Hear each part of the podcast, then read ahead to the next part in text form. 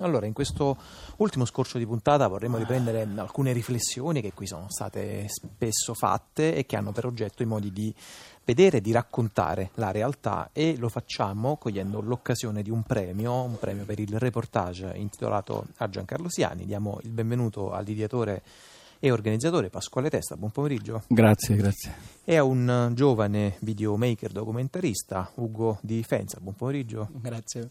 Che ha vinto la sezione del premio dedicata ai video di reportage con un lavoro molto breve, ma mi sembra anche molto intenso, quasi rasoiata di sette minuti dal titolo Mio paese non è così, Napoli-Pescara 5 a 1, il cui tema tra qualche minuto ci faremo raccontare dalla viva voce dell'autore. Pasquale Testa, senta, sì, eh, partiamo dai, dai posti, no? Mm, diciamo sempre che i buoni reportage si fanno consumando la suola delle scarpe, andando mm. a vedere i posti, raccontandoli con la viva voce, con il vivo sguardo di chi appunto ci si reca. E mi colpiva che voi questo premio lo fate a Casalnuovo, nella provincia di Napoli, che più provincia non si può. Mai questa scelta che ci è sembrata felicemente non istituzionale? Vabbè, hai colto subito nel segno. Cioè, molto spesso si associa l'istituzionale alla città, cioè senza alcun dubbio la città ha il suo potere, alla sua forza, alla sua ego- egocentricità anche culturale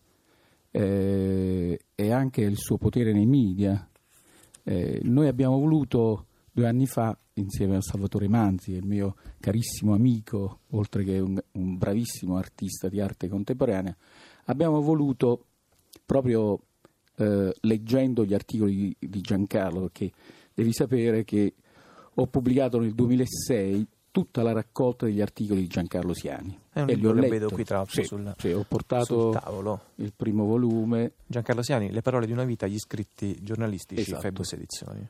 Esatto, allora, quindi avendo raccolto eh, in quest'opera gli articoli di Giancarlo e avendolo eh, letti, eh, mi sono fatto un'idea di eh, perché Giancarlo fosse stato ammazzato e, e perché della sua qualità, delle sue caratteristiche di giornalista, come dici tu, che cammina, cammina e cammina per cercare le cose che non vanno.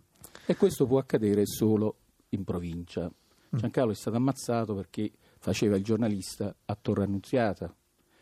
Devi sapere che eh, l'elemento centrale della provincia e di tutte le periferie penso che sia la fisicità. Cioè lì non si può nascondere, un giornalista non si può nascondere. In città molto spesso si occultano le cose e si, ci si trova delle strade alternative. In provincia si va direttamente al sodo delle questioni.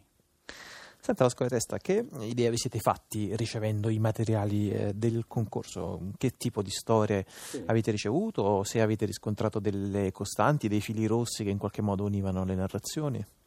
Sì, il tema di quest'anno era il tema eh, della crisi, un tema duro, forte, drammatico a volte. Naturalmente quando parliamo di crisi è un tema anche molto, ma molto generale, eh, ampio, diamo la possibilità a coloro che partecipano di spaziare in, con infiniti argomenti, dal culturale all'occupazionale, all'industriale, alla, alla, alla crisi della scuola, alla, alla, crisi dei valori. Ma quest'anno c'è stato un elemento eh, più forte, che è quello della povertà. Eh, molti lavori che sono arrivati dall'estero eh, sono improntati soprattutto sulla povertà, perché questo ci ha consentito anche di riflettere sul tema della crisi. E io penso che sia un tema molto occidentale, nel senso che abbiamo una cognizione della crisi che sia momentaneamente crisi, sia momentaneamente di, un, di uno, uno spaccato di un sistema che momentaneamente non va. In altri paesi come nel Nord Africa e nel Sud America noi abbiamo toccato con mano che questo termine era un po' ambiguo e anche non adatto. Lì c'è la povertà. Sì, perché avete ricevuto tra l'altro lavori da, dal Perù, dal Libano, sì. dalla Palestina. Sì, sì, sì. C'è stato questo lavoro molto bello che ha ricevuto anche il premio di testimone di povertà eh, di Antonio D'Alisa, che è un padre missionario della comunità di Villareggia di Lima, che vive nella baraccopoli di Lima, e, ha mandato, ci ha mandato delle foto stupende. Ehm, foto che rappresentano eh, la povertà, la descrivono, ma la descrivono non come un fatto oggettivo, perché lui vive tra i po- eh, poveri, lui accompagna i poveri, lui sostiene i poveri. E questo fatto di poter descrivere dal di dentro i sentimenti, i volti delle persone, questo è stato molto toccante e ci ha fatto capire che lì è un sistema, lì è una società spaccata in due, dove non c'è nessuna possibilità che la parte più degradata pass- possa passare all'altra parte. Lì ci sono uomini che valgono meno di un centesimo, ci descrive. A proposito di eh, storie provenute, piovute dall'estero e che però in qualche modo si sono adagiate in Italia e in particolar modo a Napoli, Ugo Difenza ne ha raccontata una, che appunto tra l'altro ha vinto il premio per la sezione video reportage, una storia molto dolorosa e però purtroppo c'è anche da dire praticamente sconosciuta a Ugo Difenza. Sì, io volevo sottolineare che il video diciamo, è stato fatto in collaborazione con Napoli Urban Blog, Carlo Maria Farano e Andrea Baldo, anche fotogiornalista, Andrea Messina, Daniela Giordano. Che, eh, niente, la storia è, diciamo, tratta di Fernando Joseph Sumita, che è uno srilanchese che è venuto a Napoli così per, cer- per, cercare un po' di fortuna, ha aperto varie attività, eh, quali cioè, call center, una macelleria nella sanità, fino a quando poi eh, diciamo, i suoi aguzzini, eh, diciamo, famiglie, diciamo, il cui nome è sempre un po' difficile pronunciare, lo, han, lo hanno diciamo, costretto a, a, a, chiudersi in se stesso e lui però eh, ha avuto diciamo, il coraggio di denunciare queste famiglie. Eh, e, e nel video eh, diciamo, insieme, il video è un insieme praticamente di è un mix di eh, Arnaldo Capezzuto che ci racconta meglio di come lo sto facendo io questa storia no, diciamo e... anche che della giovanissima età di Ugo Difenza, tra l'altro, quanti anni ha? Eh, 29, non è proprio, oh, non proprio giovanissima, è la prima volta alla radio, però sentire la, la, mia voce. No, eh, sì, in realtà questo forse era uno degli elementi eh, tra i molti di interesse del suo lavoro, cioè il fatto che ci fosse sì, un narratore che è un giornalista, Arnaldo Capezzuto, sì, molto bravo, che ha scritto anche un articolo il 12 dicembre, molto toccante, in quanto ha fatto una, una, un'accusa al popolo napoletano, eh, storicamente ricordato per la sua passione, per la sua umanità, per la sua accoglienza. Eh, in questo articolo Arnaldo Capezzuto ci accusa di vigliaccheria.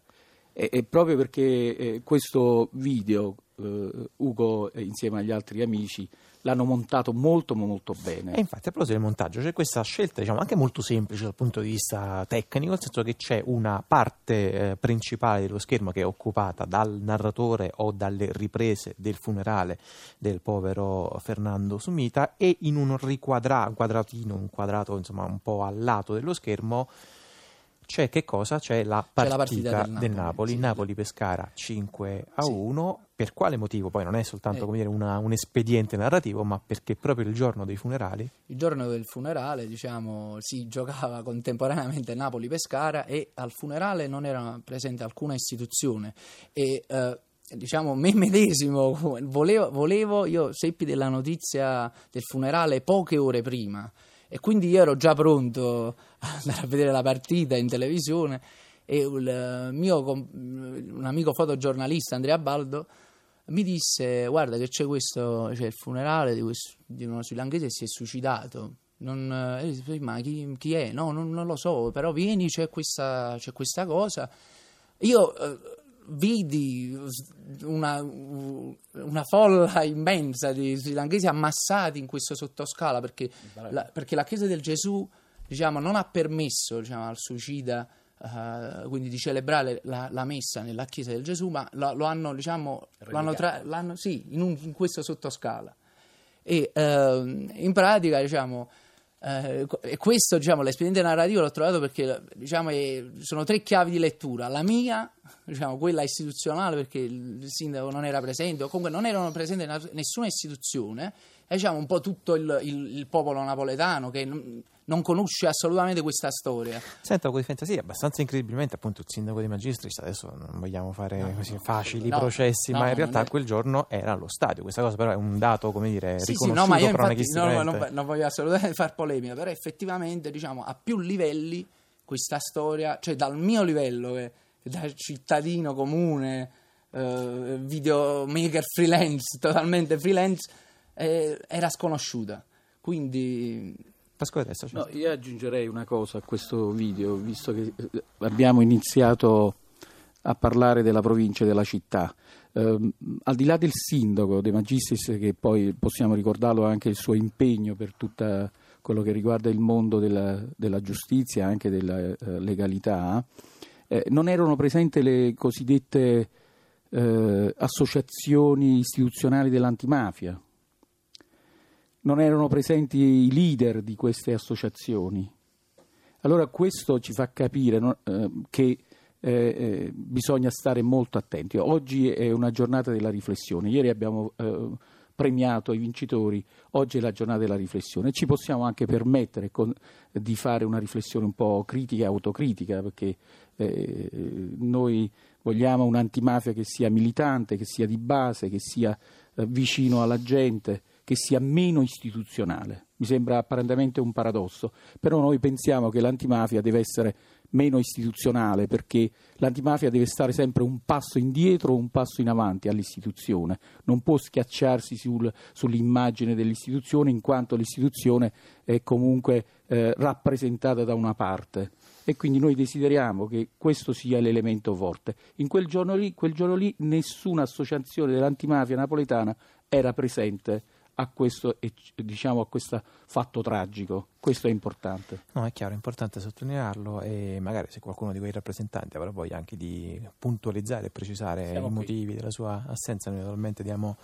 voce a tutti. Ugo Difenza, senta, che idea si è fatto? Perché poi eh, Fernando Sumita ha 34 anni, un commerciante perfettamente integrato nel tessuto della città, dopo aver denunciato i suoi estorsori, i suoi taglieggiatori e alla vigilia del processo perché si è ucciso secondo lei? Adesso mh, mm, senza fare facili non, psicologismi. Non, non, ce l'ha fatta più perché credo che al, all'inizio credeva nella giustizia effettivamente, veniva da lontano, credeva che l'Italia fosse un paese migliore, eh, ha detto perché non denunciare? Se si denuncia gli estorsori vanno in galera e tutto finisce. Invece non è mai non è stato così. Senta, è vero che ha incontrato anche un po' di resistenza nella comunità cingalese nella no, fase di testimonianza. Eh, infatti, diciamo, l'unica testimonianza che mi è stata data in realtà è una non testimonianza del chirichetto, diciamo, della, della, della, messa che è stata celebrata per, per, Fernando, che non dice assolutamente nulla. Lui voleva parlare, ma non dice assolutamente, effettivamente non dice assolutamente. Io volevo tagliarla quella parte perché non credevo servisse in realtà poi quando tutti i, i familiari di Nando e, e, altri srilanchesi mi hanno detto di non voler parlare, anche il presidente della comunità srilanchese, Mark Anthony, non, non, nessuno, nessuno, si è voluto esporre. Perché erano naturalmente spaventati? Eh sì, ma li capisco, eh, comunque, li capisco, anch'io diciamo in parte lo sono, però credo che Fernando non, non credo debba morire due, tre, quattro, cinque volte eh, io non lo conoscevo affatto, io volevo andare a vedere la partita, anch'io.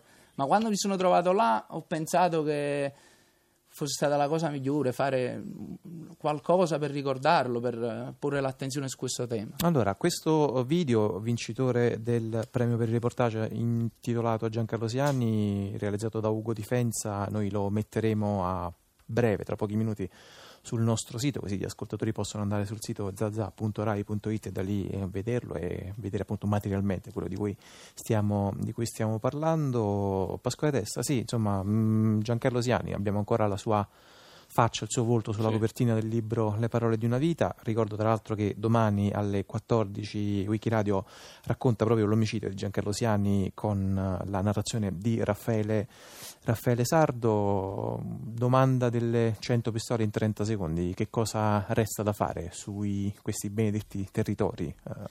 Ma io penso che un elemento fondamentale è quello di, di eh, ripercorrere lo stile di Giancarlo senza troppo enfatizzarlo perché troppo creare troppo, oh, il mito, troppo simboli, imprigioniamo questa figura. La imprigioniamo e la svuotiamo proprio del significato normale, perché qui si parla, ripeto, di, di antimafia, però si dimentica come la formazione del giornalista. Eh, il giornalista eh, sui territori, specialmente della provincia, sono alla mercé eh, dei padrini imprenditori che inventano giornali che sono ad uso e consumo e quindi piegano le coscienze dei giornalisti, quelli della provincia, agli obiettivi, quelli imprenditoriali e quelli politici.